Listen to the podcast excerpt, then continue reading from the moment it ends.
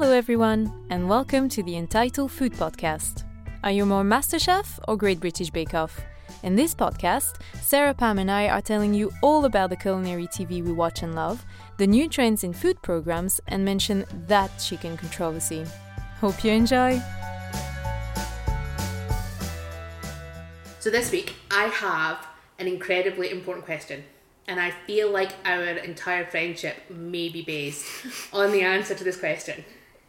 No pressure. No pressure at all, but you Okay. know all of the pressure in the world. Okay. Which do you prefer? Australian Master Chef or UK MasterChef? I don't Tell me watch you've at either. least- I don't watch either. Okay, um, Oh my god, No. this might this might I'm, I'm actually neutral. Be, this might actually be worse than you prefer in the wrong one. neutral. I have I have a confession. I tried and watched the UK MasterChef this year, and I completely did not get into it. And I wasn't expecting not getting into it because I absolutely love um, a, a French show. I know, sorry, again, coming back to my French roots, but I have a French show that I've watched, I've been watching for eight years religiously, and it's the equivalent to MasterChef The Professional. Okay. love it. Each year watch it. I mean i'm a veggie and i just like look at how they do meat and fish and everything. The aesthetics of it and the fun the banter perfect. I was like right this year i'm in the U- you know i'm in the Yeah. uk i'm gonna get into that MasterChef thing. Hated it I okay.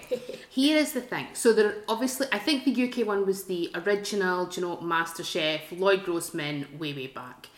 And now it's everywhere. It's in all the countries. You know, Gordon Ramsay does it in the States. There's like junior versions, there's professional versions. I think the UK one is now one of the worst. And there's a reason why I think it's one of the worst. That well, I say it's one of the worst. I've only watched the Australian one, which I watch religiously. It is my favourite show, not my favourite food show, my favourite show in the world ever in the history of TV. bold Bold, but fact, but factual. Um, I've watched the, the American one with Gordon Ramsay, who I don't particularly like, but I can appreciate the format of the show. I've watched the New Zealand ones. Do you know? I kind of I get. I, I've done extensive research now into MasterChef. The UK for one for me doesn't work well because you don't get a chance to know the contestants. And I think the problem is with this kind of show, with TV shows generally that revolve around food, that you have to buy into the people on the show because you can't taste the food. And I think what the Australian one does really well is it lasts for about four months. And it's on five nights a week. It's on six nights a week in Australia. Some of the shows are like 90 minutes long, but the hosts are fantastic. Like, I want to be best friends with the hosts. They've all got, um, so it's three guys it's Gary Mehigan, George Calombaris, and Matt Preston. Two of them have restaurants, one of them's a restaurant critic, and they really understand food, they're really passionate about food, but they have these contestants on. It's the same 24 contestants from day one, and one of them eventually wins. So you buy into them as characters. Whereas I think the UK one, because it seems like people are on and off in about 15 minutes. Like they do these introductions to people, and you're like, well, I don't really care because like hmm. I, I'm never going to see you again. And I think that's why, for me, the UK one doesn't work. But it's like the voice. It's kind of like the voice, the preliminary stages. Yeah. When you just like, I I will never hear you ever again. I just you literally a two second slot in my day. so it's like a. It became a reality show in Australia because it's like six six nights. Yeah, I mean, a week. That's It is a reality show. I mean, there's no form of voting. It's all purely on, you know, what they think. Um, two people a week are eliminated, and they do. It's kind of around the the same premise as the UK one. There's challenges, but their challenges last over a few nights. It's not okay. Come and do this quickly, and then you see six people frantically cooking something for four minutes, and then two guys who are a wee bit stale, if we're being honest, um, and don't understand what chicken rendang is, but that's a whole other thing. I've got a Um, lot to say about. it. yeah, I'm sure you've got plenty to say about that. But I think that it's just it given more room to breathe. It's clearly got a much much bigger budget. Yeah. A huge budget compared to the UK one. And I think it's just a much better show. You're going to have to watch it this year. So it's about to start in the Amer- uh, in Australia now. because they've started showing little trailers and stuff on it. It will usually broadcast here. It was on Watch TV, but I think it's maybe on like Lifetime or something like that now. Um, and it usually starts around about September time and finishes close to Christmas. So is it like so super big that there's actually a hardcore UK following? Like a massive. Ma- there's you're, a- you're not an odd one out, is what I'm saying. No, no, there's like there's fan pages and stuff like that. It's a really, it's without doubt one of the most watched programs in Australia, and it's something that's transported. all It's like exported all across the world. I did used to watch many many years ago. I guess when this started, the Master Chef. I'm I'm not sure. Is Gordon Ramsay in the U.S. one? Yes. Like the kids one as well. I think he does all. Well, yes, he was. Yeah. I watched a few of I love the children's one because I thought that was like the sweetest version of Master Chef because no one can be mean because they're children. So like you know Gordon Ramsay is known as like this really bitchy, angry uh, person who swears a lot and he just like calls people idiot sandwiches. So but the children's one he's like this bubbly sweet like encouraging Softer. person yeah and it was like so pleasant to watch because you're like oh they're talented they're five years old and he just doesn't want to make them cry and it's so sweet but yeah But is there something a little bit precocious about nine years old nine year olds who can come on and you know cook like Michelin star food? Well, I mean, I don't know. I think that the, the awareness of good food for some reason has come back into like you know before we were like oh kids are eating really really really badly but the with the access of like social media to a younger age i think they have more of a realization of an aesthetics that i did not even Yeah, realize was a thing when i was nine years old. It doesn't mean that i was eating bad food it's just like I couldn't care less how I was looking. Whereas now, I think there are nine years old that are on Instagram and are taking food of um, picture of their food in a, an aesthetic manner and very much realize this. So I think it, it yeah, I, I, I think it's very much a thing of its time. I do as well. I think it's. I think kids taking an interest in food and where the food comes from and how to cook the food properly is good. Uh, let's take a side step on this actually. So, tangent. There was a school in the north of Scotland whose home economics teacher um, spoke to a local games farm and got pheasant from them and had her, I think it was her fourth year, so maybe her third year. So, you know, you're talking 14 to 17 year olds, you know, that kind of age bracket, had them, I think, butcher the pheasant and make fajitas. Mm-hmm. Maybe she didn't have them butchered, maybe I just made that up. Mm-hmm. But the kids made pheasant fajitas and loved them. And I think it was amazing because you're they're she's trying to show the kids that stuff doesn't have to come out of packaging in supermarkets. Yeah. that's kids should know that. Yep. But also trying to introduce something seasonal, Mm-hmm. local into their diet. You know, that's not a McDonald's. And she did get a little bit of trolling about it, which I thought was really unfair because I thought it was I thought it was really interesting. No, I think it's definitely the whole. You, you see it prop up. I, I mean, in France as well, there was a couple of instances through those kind of programs about food and health in um, uh, schools, um, where you literally they ask kids where does this come from, like where chicken nuggets come from, and they're like, well, it is from a packet, and they have no idea where. So I think an awareness of it comes from an actual animal is a good thing. Yes. No, okay. In Japan, right? Uh, children between I think like four to eight or four to twelve, they are being taught about nutrition and the importance of cooking and cleaning at, at a ripe age. So basically, yeah, yeah. So in school, uh, every single week there's a router, and then uh, each student has the responsibility to prepare food for their classmates. And then you know so they learn about nutrition what goes into your food what the balanced diet is. They cook it for their classmates. Their classmates show appreciation for the food that they've learned how to cook. And then the classmates clean up after them. So and then it becomes a rotation. So it becomes part of their culture and their habit to grow up into adulthood knowing how to cook knowing how to have a healthy diet knowing how to clean Yeah, and we- organize We've spoken about this. It's really, really interesting. Yeah, it's, it's a great. I think it's. I know that this is a complete sidestep away from TV, but I thought it was really interesting and actually just talking about the kids and food, how important it is for kids to understand where food comes from. yeah it's really clever i think So Which since- MasterChef can help Well, a wee bit. Any TV, any TV show where they're talking about food, I think that engages kids is mm-hmm. Good when it's not trying to sell them Mars bars and McDonald's. so, since you heathens don't like MasterChef Australia, favourite TV shows then? That talk about food, obviously. Oh, about food.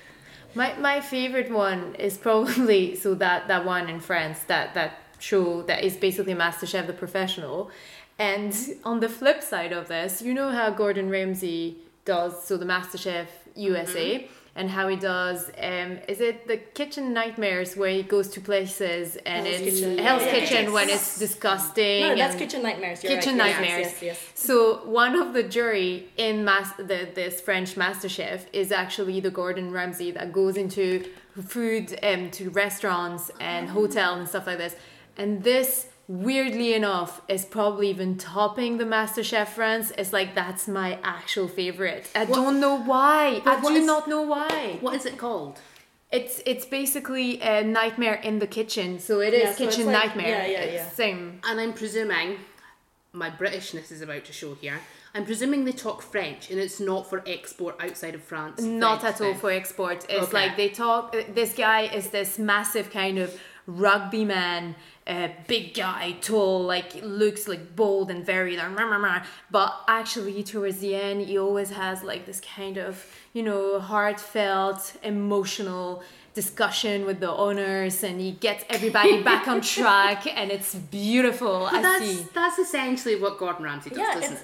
I think it's the drama behind it that that because I love kitchen nightmares as well. I love seeing the drama unfold and, and the owners getting so upset and they're so stubborn and they break down and then eventually they accept the fact that they were in denial. But okay, is it scripted? It is. Isn't I don't it? It's, know. Well, it's scripted. well, it's yeah, well. scripted. I'll tell you why it's scripted because I watched it so much that I realized something um like in a past episode.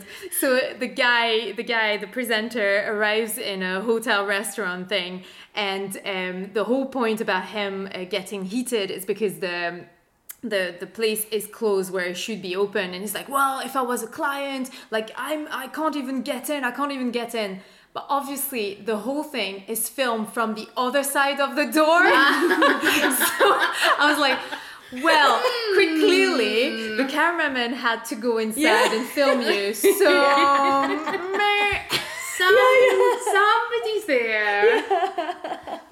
Sarah, favorite TV show then? Um. Oh, okay. I have many. I watch too many probably, but the first thing that's on my head is that's on my head. That's in my mind is And which is on your head. yeah, which is on my head. It's actually uh, from a YouTube channel. So I've mentioned before that I watch a lot of YouTubers and a lot of YouTubers who talk about food. And there is this YouTube channel called Eat Your Kimchi. And it's a couple of Canadians. They lived in Korea and now they live in Japan.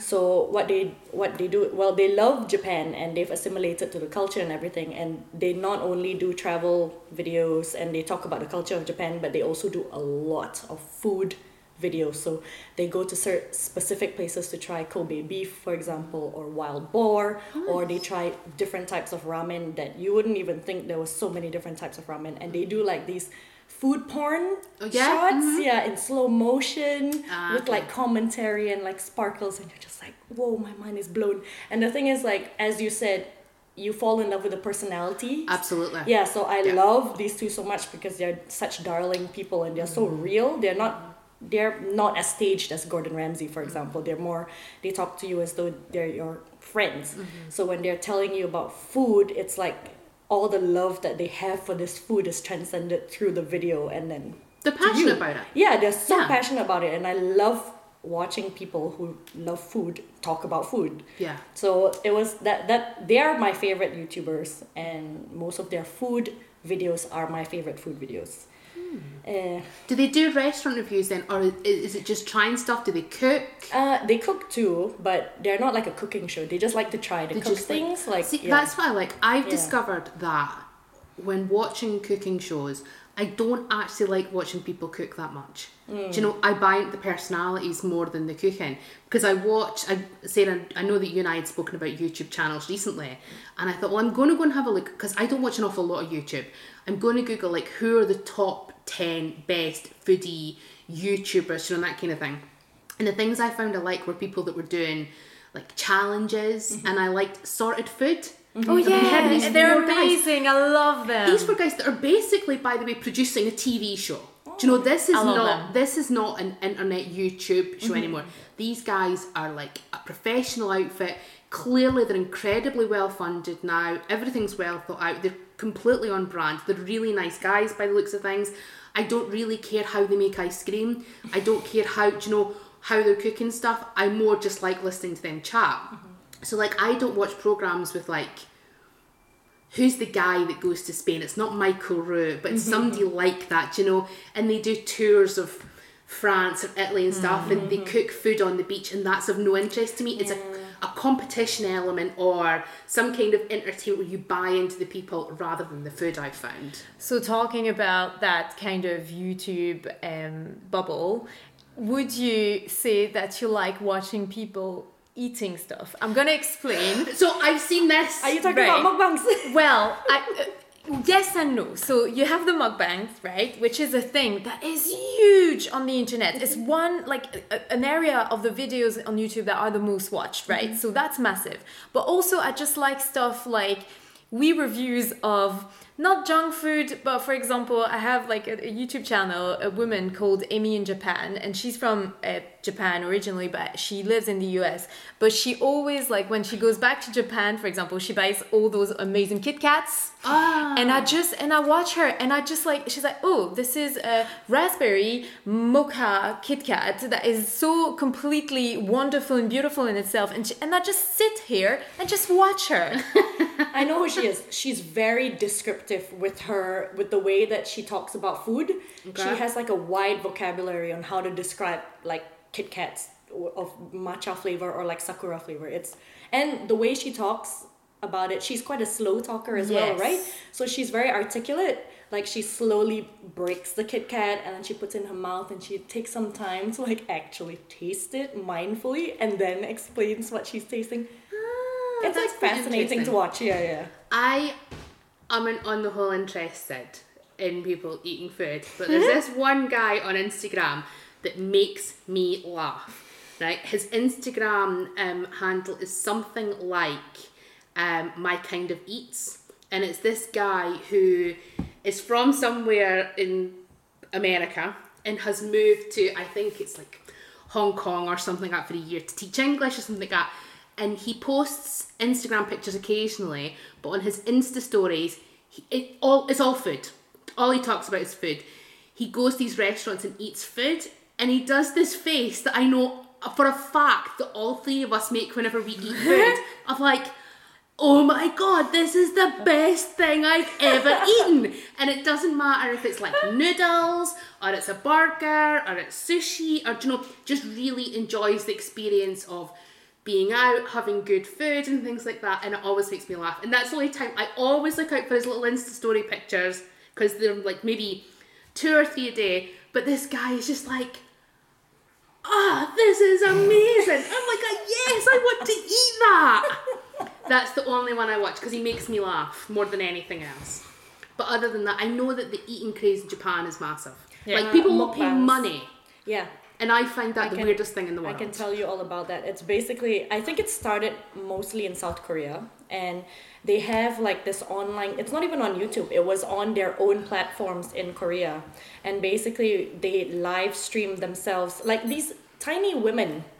Who are maybe smaller than Audrey in size, like really, like Just tiny. for our listeners, Audrey Yeah. is really small and Yeah, tiny. Audrey she's is like tiny. she's like a little person. Yeah, she's- she's, like she's like a little hobbit. She's quaint. Not really. not, in any way. No, she's Audrey like in size, but these women are pocket size, okay? But they they order like uh, a dining table full of Korean street food or Korean uh, just dinners, and they eat it themselves in front of this camera, in live streaming it in front of people who will comment and provide these things called balloons, which is a currency. So the balloons pay for the amount of food that she's bought. It- It, supports. Some of them have made like hundreds and thousands of hmm, dollars It's just amazing. based on eating in front of the camera. And I find that like that's a, a whole new level of employment in my opinion. Like, can I do this? I want to get paid to eat this. Absolutely.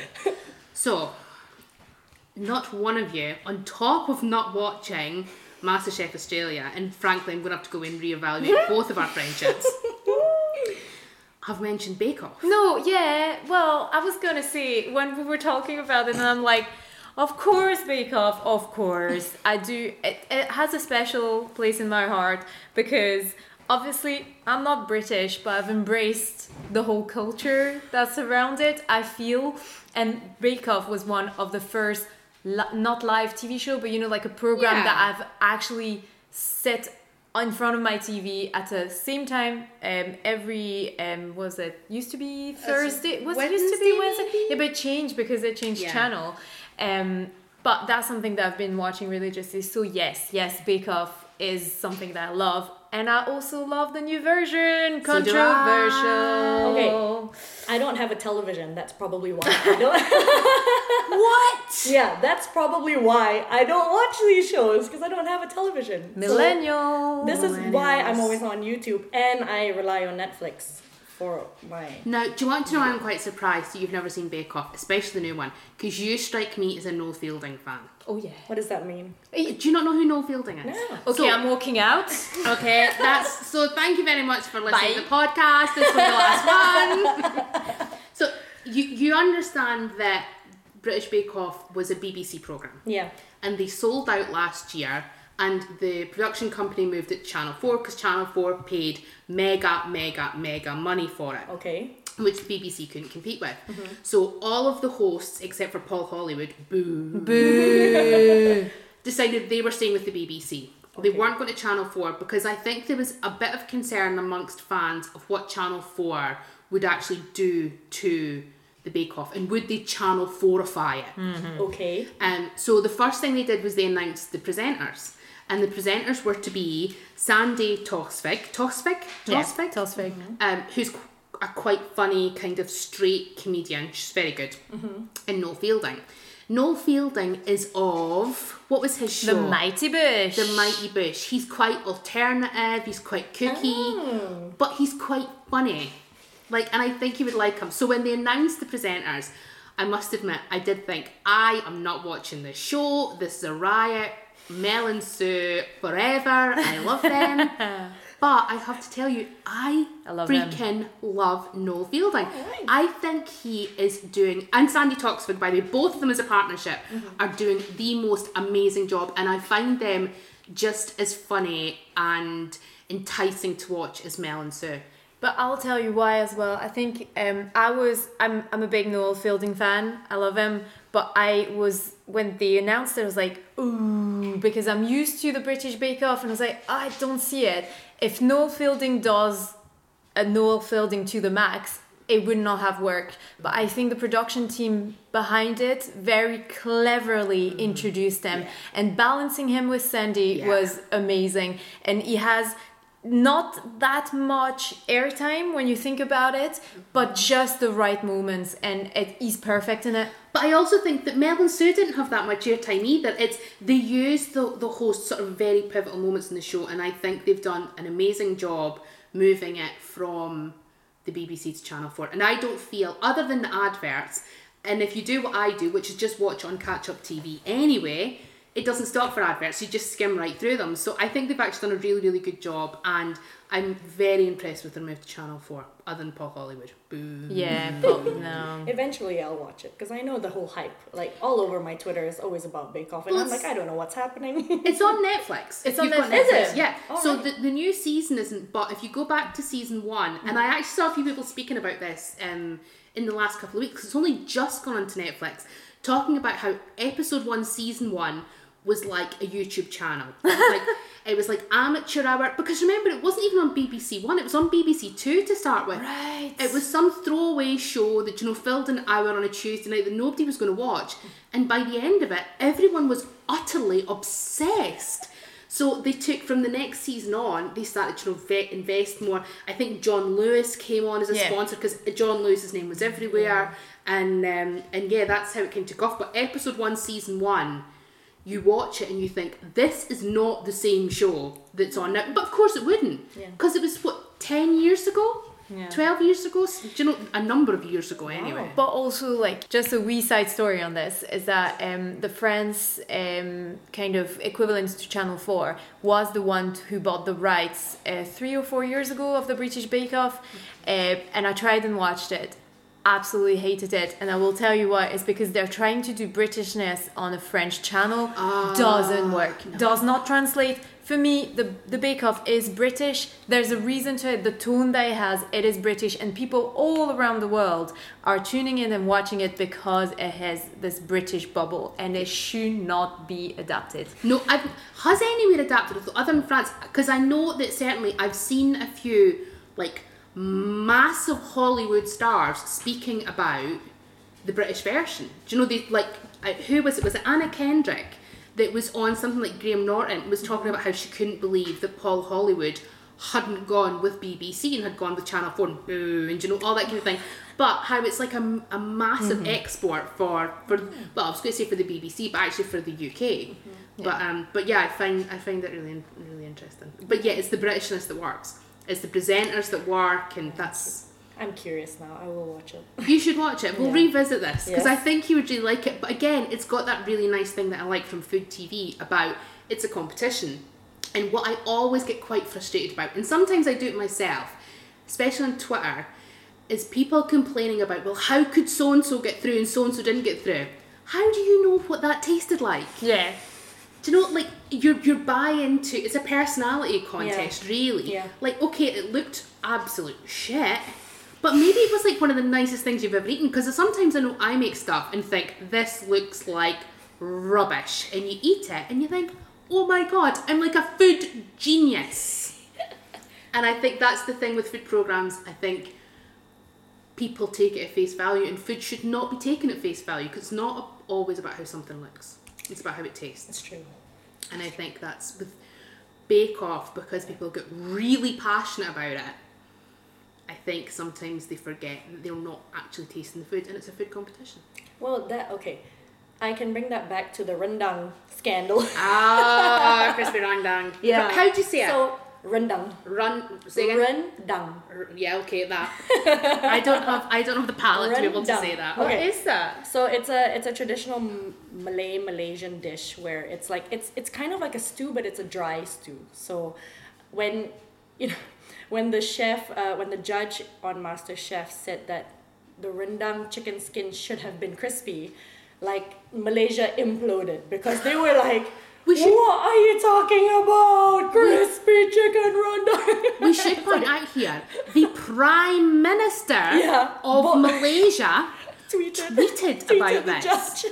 because I think because the judge kind of tried to stand up for himself a little Yeah, bit, and he kind of failed. And Malaysia basically went, "No, no, mm. you're wrong." It was Oh it, it was the the best thing that ever happened like two weeks ago I think because okay so basically he made this judgment his comment was that uh, the chicken skin is not edible because it's not crispy. And then you know everyone was criticizing him saying that he knows nothing about food because chicken rendang is not supposed to be crispy. It's like a stew blah blah blah etc the funniest thing about it was that he was trying to defend himself, saying like, "Oh, maybe chicken rendang is not even Malaysian; it's Indonesian," and then like that basically angered the, the whole Southeast Asia because everyone in Southeast Asia was like, everyone in Southeast Asia loves chicken rendang, so we're gonna take ownership, all of us uniting against this one judge who criticized chicken rendang.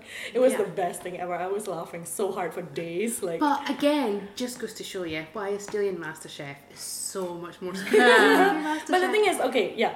My my point was that I the thing is I don't know if her food tasted good because chicken rendang is a very meticulous thing to cook. It takes about three uh, like preparations can take a day because there's so many ingredients to prep. Yeah. And then when you cook it, it takes three to four hours because it's a stew.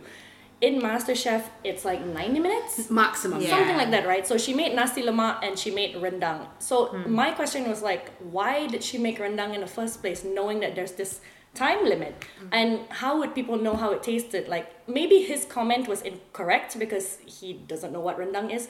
but then again, maybe it didn't taste good. Like maybe it wasn't soft enough. Maybe it wasn't, you know. They did come out to defend themselves and say, "Look, that's not why she got eliminated. We've only got a sixty-minute show. It got she got put out because it just didn't taste that good. And of course, it wouldn't taste that good because she's tried to make a stew, which is normally Yeah. cooked over many days, Yeah. In an hour. Yeah, exactly. And I so think- I, mean, like in his defense, even though his comment was a bit, a little bit ignorant, maybe blown out of proportion as well by media. Yeah, absolutely. Probably it didn't taste as good as something that you can get back in Malaysia, for example. But So- it is to show that food program nowadays do get a lot of following, and Yeah. it's just like it's something that is out of scale. Yeah. I've never seen this. Huge. Like ten years ago, you would not have thought about something Yeah, like this. yeah. massive, massive business. Well, ladies, I want to talk to you about Netflix shows and things like that, but it's like the end of our half hour together. We're out of time. Do you know what? I feel like Netflix TV, food TV, needs its own Oh, yeah. podcast Yeah, it because does. it is fantastic. But I think we'll touch on that another day. yes. Yeah, so right. you know you have to tune in for that Yeah. episode to come out. Absolutely. Yeah. Absolutely. Nice chat, ladies.